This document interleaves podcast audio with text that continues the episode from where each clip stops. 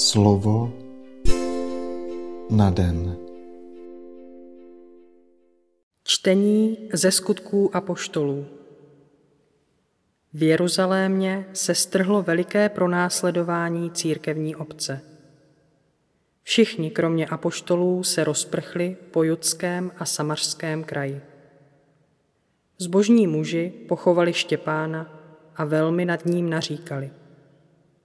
Šavel pak pustošil křesťanskou obec. Vnikal do domů, odvlékal muže i ženy a zavíral je do žaláře. Ti tedy, co se tak rozprchli, procházeli zemí a hlásali slovo Evangelia. Tak přišel Filip do hlavního samařského města a hlásal tam Krista. Všichni lidé dávali pozor na to, co Filip mluví, protože slyšeli a viděli, že dělá zázraky. Z mnoha posedlých totiž vycházeli nečistí duchové s velikým křikem. Také bylo uzdraveno mnoho ochrnulých a chromých. Celé město se z toho převelice radovalo. Slyšeli jsme slovo Boží. Odchod z Jeruzaléma nemá jen zeměpisný, ale také kulturní význam, neboť Kristova radostná zvěst přichází i k Samaritánům. Biblické čtení to popisuje jako nové letnice a jako novou etapu života církve, která se začlenuje mezi jeruzalémské období a období, kdy se evangelium začalo hlásat pohanům.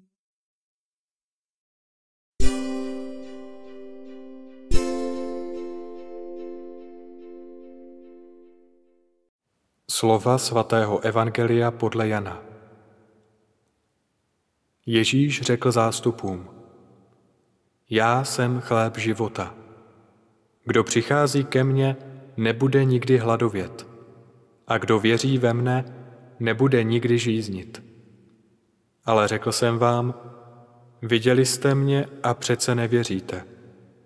Každý, koho mi otec dává, přijde ke mně a kdo ke mně přijde, toho jistě neodmítnu. Protože jsem se stoupil z nebe, ne abych konal svou vůli, ale vůli toho, který mě poslal.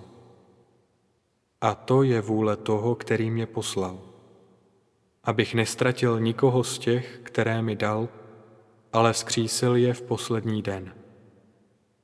Neboť to je vůle mého Otce, aby každý, kdo vidí Syna a věří v něho, měl život věčný. A já ho vzkřísím v poslední den. Slyšeli jsme slovo Boží. Poslední den dovrší Ježíš své poslání tím, že vzkřísí mrtvé a dá svým věrným věčný život, který začíná už nyní ve víře a jehož dovršením bude vzkříšení na konci časů. Ti, kdo uvěří v Ježíše, Božího Syna, nezakusí smrt, ale budou mít podíl na věčném životě.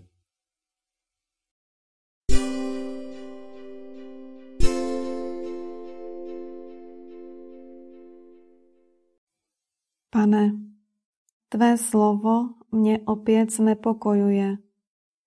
Zdá se mi, že si k dosažení svých cílů volíš spíše drsné prostředky.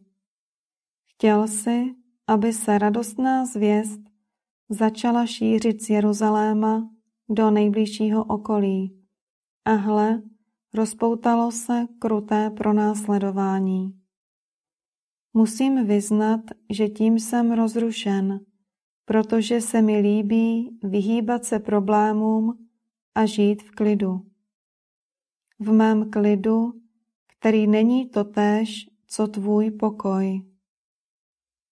Usiluji-li o svůj klid, o svůj pokoj, ve světě neroste radost. Když však působíš ty, Přestože se mi to často vůbec nelíbí, naplňují se ti, kdo jsou na okraji mých zájmů, pravou radostí.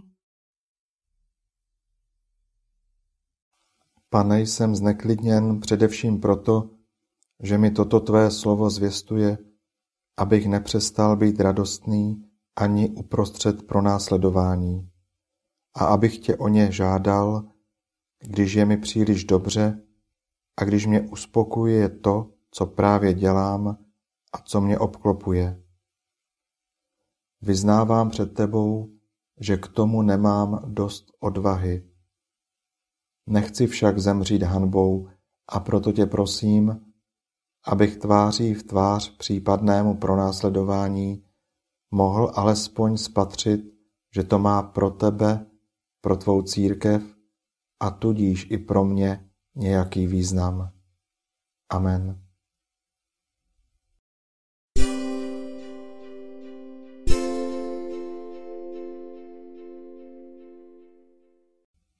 Dnes si často opakuj a žij toto Boží slovo. Veliká jsou hospodinova díla. Slovo na den.